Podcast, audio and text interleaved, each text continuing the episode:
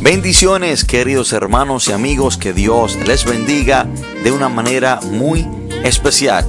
Bienvenidos a su podcast Radio Monte Carmelo, donde será bendecido en gran manera. Y vamos a ubicarnos inmediatamente en la palabra de Dios. Quiero que el que tenga su Biblia me acompañe a Segunda de Reyes, Segunda de Reyes capítulo 4, versículo del 1 al 7. Segunda de Reyes capítulo 4 del 1 al 7. Estaremos leyendo la palabra de Dios en Segunda de Reyes capítulo 4 versículo 1 hasta el 7. Y cuando estemos ahí, leemos la palabra del Señor en el nombre poderoso de Jesús. Una mujer de las mujeres de los hijos de los profetas clamó a Eliseo diciendo, Tu siervo, mi marido, ha muerto, y tú sabes que tu siervo era temeroso de Jehová, y ha venido el acreedor para tomarse dos hijos míos por siervos. Y Eliseo le dijo, ¿qué te haré yo? Declárame, ¿qué tienes en casa? Y ella dijo, tu sierva ninguna cosa tiene en casa, sino una vasija de aceite. Él le dijo, ve y pide para ti vasijas prestadas de todos tus vecinos, vasijas vacías, no pocas. Entra luego, perdón, entra luego y enciérrate tú y tus hijos y echa en todas las vasijas y cuando una esté llena, pon la otra. Y se fue la mujer y cerró la puerta encerrándose ella y sus hijos. Y ellos le traían las vasijas y ella echaba del aceite. Cuando las vasijas estuvieron llenas, dijo a un hijo suyo, tráeme aún otras vasijas. Y él dijo, no hay más vasijas. Entonces cesó el aceite. Vino ella luego y lo contó al varón de Dios, el cual dijo, ve y vende el aceite y paga tus acreedores, y tú y tus hijos vivir de lo que queda. Oremos. Padre, en el nombre poderoso de Jesús, te damos gracias, gloria y honra. Te adoramos Dios, te bendecimos, te exaltamos, te glorificamos Señor. Padre, a usted sea toda la gloria, a usted sea toda la honra, todo honor, toda gloria, toda pleitesía es tuya Señor. Padre, en el nombre poderoso de Jesús, nos presentamos delante de su presencia Señor, reconociendo nuestra bajeza, reconociendo, Señor, nuestras incapacidades, reconociendo, Dios de la gloria, que necesitamos de usted, Señor, en cada instante de nuestra vida. Espíritu de Dios, usted es nuestro Maestro. Enséñenos en esta mañana. Ayúdenos a entender el propósito que usted tiene para cada uno de nosotros. Ayúdenos a entender, Señor, estas tus palabras. Revélenos, Dios de la gloria que usted quiere enseñarnos detrás de esta historia. Padre, te pedimos que sea usted con nosotros de una manera especial. Y te pido, Espíritu Santo, que sea usted abriendo el corazón, el entendimiento de cada hermano, cada amigo que nos escucha en esta mañana. Y que este mensaje, Señor, no sea para herir a nadie, sino que sea un mensaje para bendecir, un mensaje para edificar, un mensaje para enseñar, un mensaje, Señor, para guiar, un mensaje, Dios de la gloria, que sea de gran bendición en cada una de nuestras vidas. Padre, todo esto te lo pedimos en el nombre poderoso de Jesús. Amén y amén. Hermanos, hoy quiero compartir este mensaje bajo el título Dios te puede dar más de lo que tú puedes recibir. Dios te puede dar más de lo que tú puedes recibir. Y cuando hablamos de Dios, hermanos, no estamos hablando de cualquier Dios, no estamos hablando de cualquier Dios inventado por los hombres, no estamos hablando de un Dios que fue establecido como Dios por los hombres, sino que estamos hablando de Elohim, del Dios Todopoderoso. Estamos hablando de, del Adonai, del Señor, del amo. Estamos hablando del Dios de la Biblia, estamos hablando del Dios de Israel. Estamos hablando, hermanos, de Jehová Rafa, Jehová Shalom. Estamos hablando de Jehová Roy, Estamos hablando, hermano, de Jehová Sabaoth. Estamos hablando de Jehová Nisi. Estamos hablando de Jehová Jireh, de el Elohim, del Shaddai. Estamos hablando, hermano, del Dios Todopoderoso, del Creador del universo, del Creador de todas las cosas. Estamos hablando del único Dios que existe, hermanos. Estamos hablando de el Dios de la Biblia, el Dios de Israel. Estamos hablando del Dios de los ejércitos. Estamos hablando del creador de todas las cosas, a vida y por haber. Y cuando hablamos de Dios, estamos hablando del Todopoderoso. Estamos hablando, hermano, de el que todo tiene bajo su control, bajo su dominio, bajo su potestad. Por mala que la cosa se esté tornando en el mundo, por mucha maldad que usted vea, por mucho caos que usted vea, Dios no ha perdido el control. Estamos hablando del Dios que tiene absoluto control de todas las cosas. Y cuando le hablo de Dios, hermano, de que Dios te puede dar, del Dios que te estoy hablando, es del Dios, hermano, que no necesita de nada ni de nadie, pero sin Él, nada, nada podemos hacer y nada podemos tener. Cuando hablo de Dios, estamos hablando del Dios, del dueño del universo, de todo lo que existe, del dueño del oro y la plata. Cuando hablo de Dios, estamos hablando de el Dios que no necesita de nadie. Hermanos, Dios no puso a nadie como Dios. Dios no nos necesita a nosotros para ser Dios. Dios es Dios sin usted, con usted, sin mí o conmigo. Usted y yo no pusimos a Dios como Dios, sino que Dios es eterno. Por lo tanto, hermano, le estoy hablando del Dios todopoderoso. Le estoy hablando del Dios que puede darte absolutamente todo lo que quiera darte. Le estoy hablando de un Dios, hermano, que no necesita a la humanidad, sino que la humanidad necesita de Él. Y Dios nos aclara esto, hermano, esta gran confusión de muchas personas, porque hay personas que creen que Dios lo necesita a ellos, pero en realidad Dios no necesita a nadie. Dios dice en el Salmo 50, versículo 12, si yo tuviese hambre, no te lo diría a ti, porque mío es el mundo y toda la plenitud. Hermano, Dios aquí está diciendo, yo no necesito de nadie, el mundo es mío y todo lo que en él hay. Pero hay personas que creen que Dios depende de ellos, hay personas que creen que Dios lo necesita a ellos. Hermano, y esa es una gran confusión. Dios no nos necesita a nosotros. Nosotros necesitamos a Dios porque todo es de Él y para Él. Cuando hablamos de Dios, estamos hablando de un ser ilimitado, todopoderoso, el cual tiene todo bajo su dominio y su potestad. Lo que significa que Dios te puede dar lo que Él quiera. Es que Dios tiene la capacidad, Dios tiene tantas cosas para darte. Dios te puede dar tantas cosas que toda una vida no te daría para recibirla, ni aún para ver y disfrutar todas las cosas que Dios te puede dar. Yo quiero que entendamos esto, hermano. Y el título es Dios te puede dar más de lo que tú puedes recibir. Dios te puede dar tantas cosas que toda una vida no fuera suficiente para recibir todo lo que Dios te puede dar. Dios te puede dar tantas cosas que toda una vida no te daría tiempo para disfrutar todas las cosas que Dios te puede dar.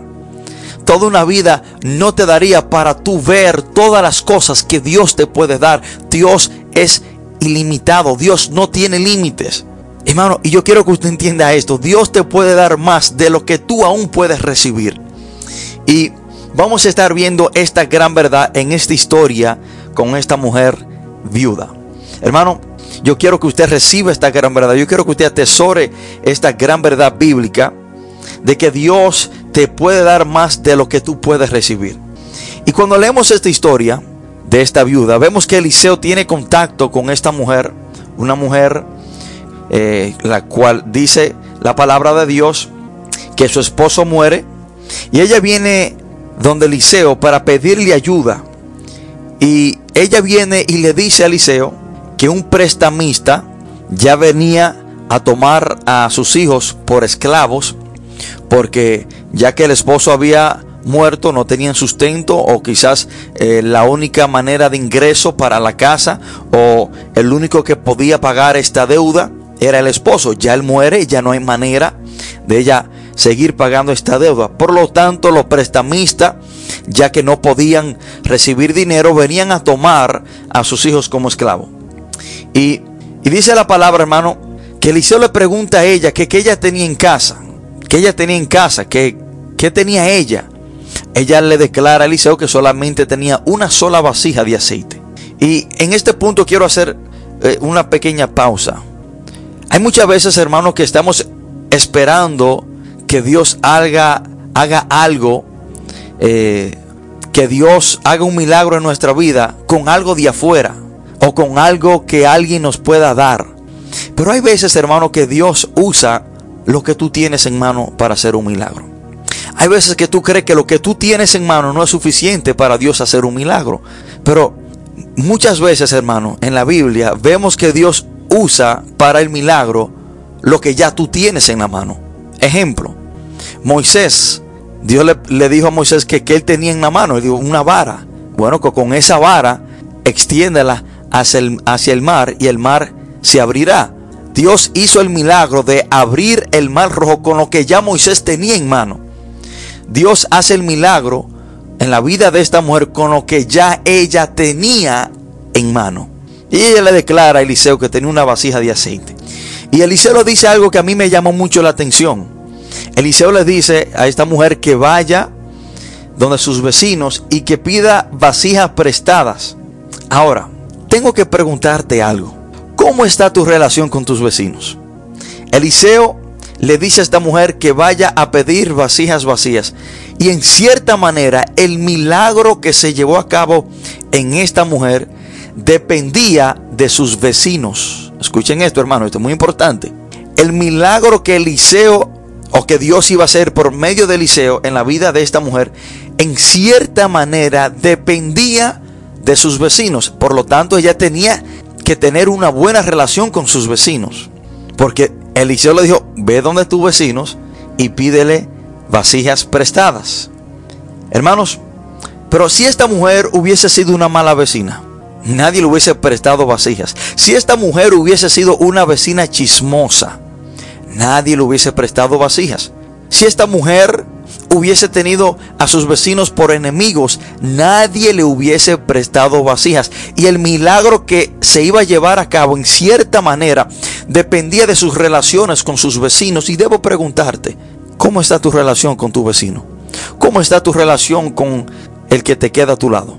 Hermano, si esta mujer hubiese sido una vecina chismosa, peleona, una vecina que no compartía cuando tenía, ¿cree usted que le hubiesen prestado esas vasijas?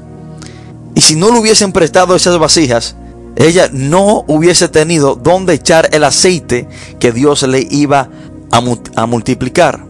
Y esto nos enseña, hermanos, a llevarnos bien con nuestros vecinos, con las personas que nos rodean. Esto nos enseña, hermano, a que nosotros debemos de ser cuidadosos de cómo tratamos, tratamos perdón, a las personas que nos rodean.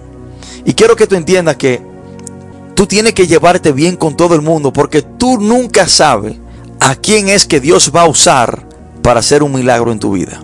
Nunca menosprecie a una persona, nunca maltrate a una persona, nunca eche por debajo a una persona, nunca, hermano, se, nunca se comporte mal con una persona porque tú nunca sabes cuál es la persona que Dios va a usar para hacer un milagro en tu vida. Y si esta mujer hubiese tenido una mala relación con sus vecinos, ¿quién le iba a prestar las vasijas que Eliseo le mandó a buscar? Pero vemos que después que esta mujer con una vasija, la vasija que ella tenía, y aparentemente tenía buenas relaciones con sus vecinos porque le prestaron vasijas, y ella dice la palabra de Dios que se encierra ella y sus hijos en una habitación, y ella comienza a echar del aceite que tenía en su vasija, en las vasijas que estaban vacías. Después que esta mujer con una vasija de aceite llena todas las vasijas vacías que había cogido prestada. El versículo 6 nos enseña algo muy importante. Y en el versículo 6 está la enseñanza de este mensaje. En el versículo 6 está el, texto central, está eh, la enseñanza y donde radica lo más importante de este mensaje. Miren lo que dice la palabra en el versículo 6. Cuando las vasijas estuvieron llenas, dijo a un hijo suyo, tráeme aún otras vasijas. Y él dijo, no hay más vasijas. Entonces el aceite cesó. Escuchen esto, hermanos. Mientras la viuda tenía en qué echar el aceite, Dios tenía aceite para darle. Pero cuando ella ya no tenía en qué echar el aceite, el aceite cesó. Mientras esta mujer tenía en qué recibir el aceite, Dios tenía que darle. Dios tenía de dónde darle aceite. Pero cuando ella ya no pudo recibir más aceite, el aceite cesó. Dios tiene más que darte que lo que tú puedes recibir. Escuchen esto, hermano. Mientras ella tenía vasijas vacías, el aceite fluía. Porque ella tenía dónde echarla. Ella tenía dónde recibir el aceite. Pero cuando ella ya no tuvo en qué recibir el aceite, el aceite cesó. Y la viuda, hermano, si la viuda hubiese tenido mil vasijas, mil vasijas Dios lo hubiese llenado. Porque Dios tiene en abundancia para darte. Dios no tiene límite para darte, pero tú sí tienes límites para recibir. El aceite no cesó porque a Dios se le acabó el aceite.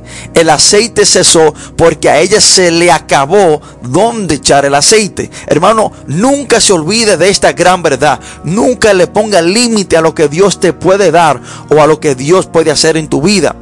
Dios tiene más que darte que lo que tú puedes recibir. El límite aquí en esta historia no provino de parte de Dios, sino que miren cómo dice la palabra. Dice, cuando ya no hubo más vasijas, entonces cesó el aceite. El aceite cesó no porque a Dios se le acabó. El aceite cesó, sino porque ya ella no tenía en qué recibirlo. Dios tiene más que darte que lo que tú puedes recibir. ¿Y por qué siento compartir esto, hermano? Esta mañana me levanté con este título y, ayer estaba un poco turbado y le decía a mi esposa que no tenía el mensaje preparado, no tenía de qué, predicar, ni tampoco tenía la idea de qué predicar hoy, pero me levanté de madrugada a orar y inmediatamente abro mis ojos y me viene este título a la mente. Dios tiene más que darte que tú puedes recibir. Hermano, hay muchas veces que nosotros le ponemos límites a lo que Dios puede hacer en nuestra vida. Hay muchas veces que nosotros ponemos límites a donde Dios nos puede llevar en nuestra vida. Hay muchas veces que le ponemos límites a lo que Dios nos puede dar. Pero nunca olvide, hermano, nunca olvide que Dios tiene más que darte que tú puedes recibir. Y esto es una gran verdad que lo vemos en esta historia. Vemos, hermano, que esta mujer no tenía la, la capacidad para recibir todo lo que Dios le podía dar.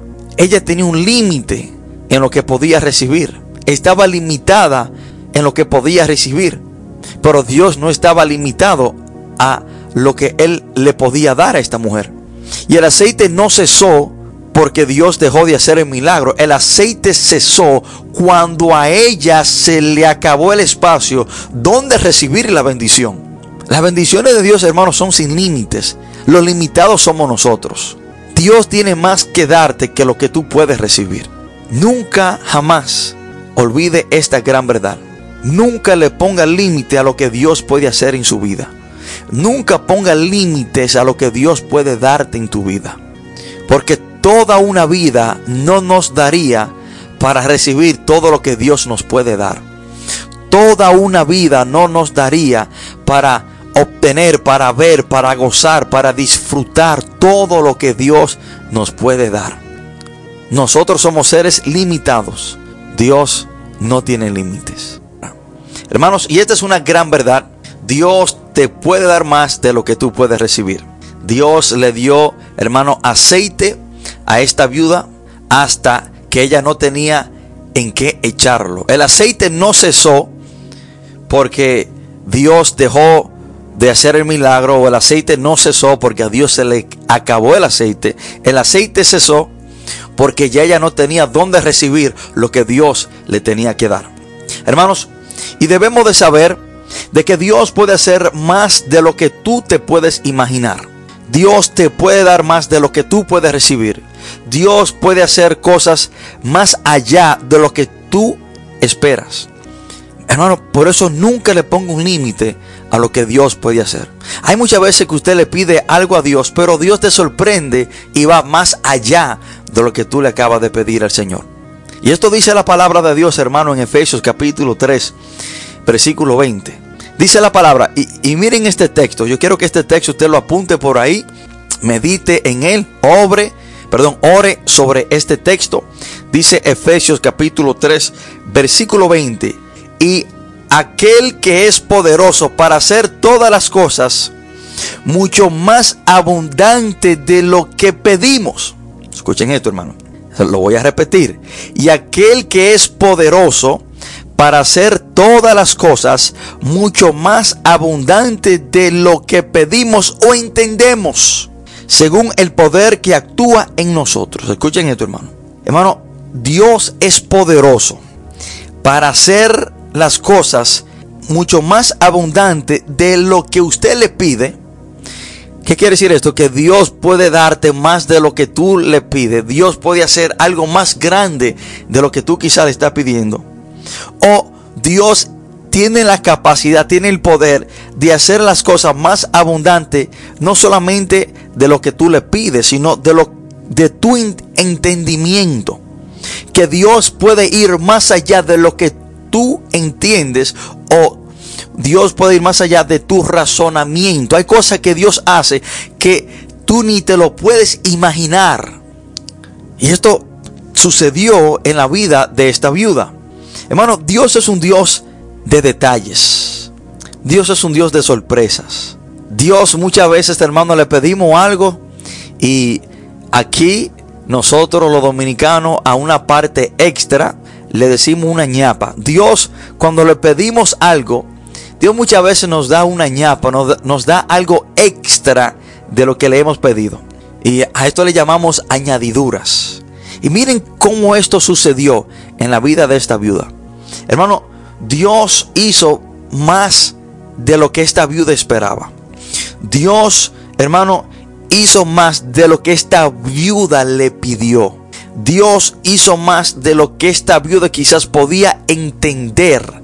Miren lo que sucede en el versículo 7. Vino ella luego y lo contó al varón de Dios. Esta viuda vino luego y le dijo al varón de Dios lo que Dios había hecho con el aceite. Y miren lo que le dijo Eliseo. Miren lo que Dios le dijo a esta mujer por medio de Eliseo. Ven y vende el aceite. Como quien dice, tú pediste una forma, una manera de cómo pagar eh, a los prestamistas la deuda que tu esposa había dejado. Ok, ve y vende el aceite. Y con ese dinero págale a los acreedores y paga a tus acreedores. Pero miren lo que dice la última parte de este texto. Dice, y tú y tus hijos vivid de lo que queda. Muchas veces leemos eso y lo pasamos por alto, porque pero esto es poderoso, hermano. Esta mujer solo le pidió a Eliseo una manera de cómo pagar la deuda. Pero Dios no solo le dio a ella la manera de cómo pagar la deuda, sino también que le dio una manera de sostenerse para que ya no vuelva a caer en deuda. Escuchen esto, hermano. Dios no solamente le dio a esta mujer el dinero para ella pagar la deuda, sino que Dios le dio un negocio, Dios le dio un trabajo para que se pueda sostener ella y sus hijos y para que tampoco tenga la necesidad de caer en deuda en un futuro. Dios le dio un negocio de vender aceite. Eliseo le dijo, eh, del aceite que quedó, porque Dios te dio más de lo que tú pediste, con ese aceite que quedó, véndelo. Hermano, y quizás desde ahí en adelante, esta mujer, quizás no podemos afirmar lo que así sea, quizás desde ahí en adelante, esta mujer estableció su propio negocio de vender aceite. Desde ahí en adelante comenzó a vender aceite. Esta mujer, hermano, le pidió a Dios una manera de pagar, pero Dios hizo algo más allá. Le dio un negocio también para sostenerse. Hay veces que a Dios le pedimos pescado para comer. Y Dios nos da el pescado para comer, pero también nos enseña a pescarlo. Para así no tener más hambre, suplirnos nosotros y ser de bendición para otros. Bueno, estamos viendo como Dios hace más de lo que tú le pides o te puede imaginar. Nunca podemos ponerle un límite a lo que Dios puede hacer en nuestra vida. Nunca podemos ponerle un límite a lo que Dios nos puede dar. Dios hace más allá de lo que tú te imaginas o esperas. Dios no tiene límites. Y otro ejemplo que podemos usar, hermano, para ver esta gran verdad, es en la vida de Jacob. Jacob, ese patriarca de Dios, vemos que pasó algo en su vida, así como Jacob había engañado a su padre Isaac para robarle la primogenitura a Esaú y causó que Esaú llorara amargamente, así también él cosechó lo que él sembró. Porque dice la palabra de Dios en Génesis, hermano, que los hijos de Jacob le tenían envidia a su hermano José.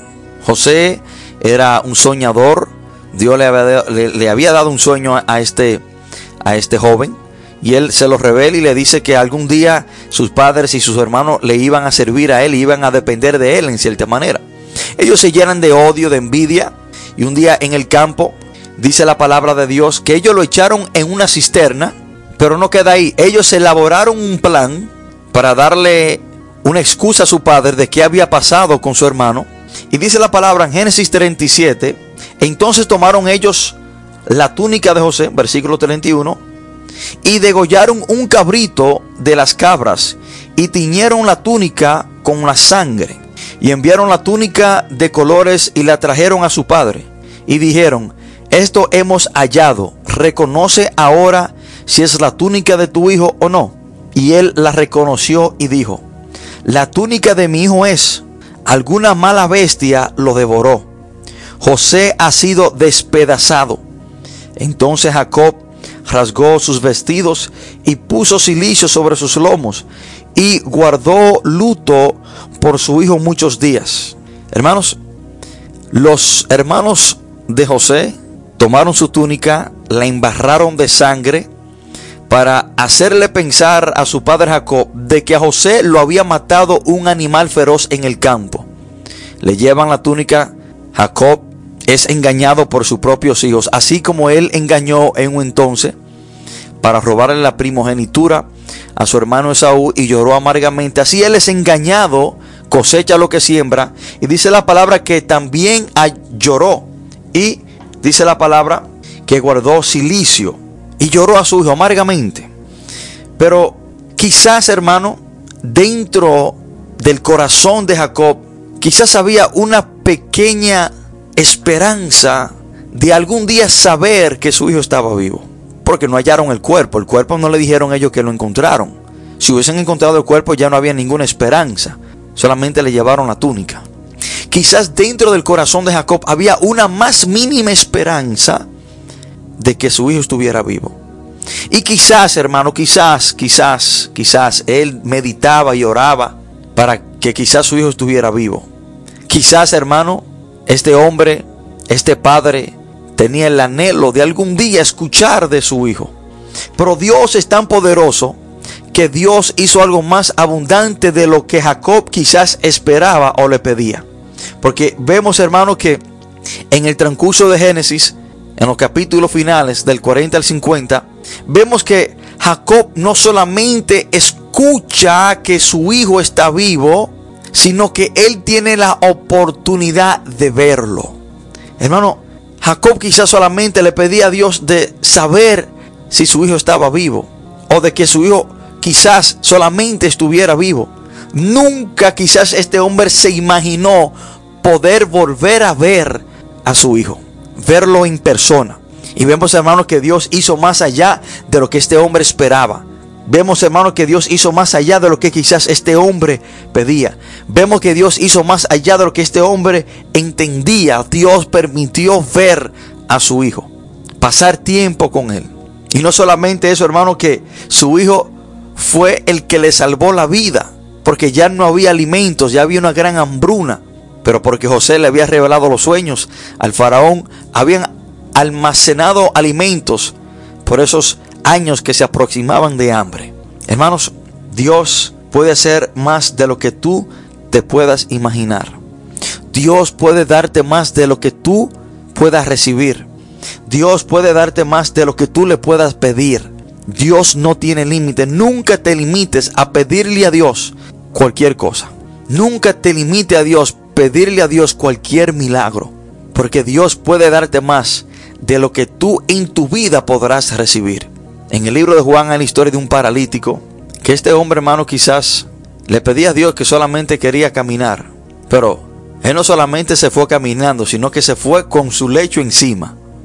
Bartimeo le pidió al Señor la vista, Dios le dio la vista y también, y también la salvación. Hermano, vemos muchas historias en la, en la Biblia que Dios hace cosas que ni esas personas se imaginaron que Dios iba a hacer o podía hacer en su vida. ¿Qué decirte, hermano, del apóstol Pablo? ¿Cuándo pensó que el apóstol Pablo que Dios lo iba a usar como aquel gran levantador y plantador de iglesias?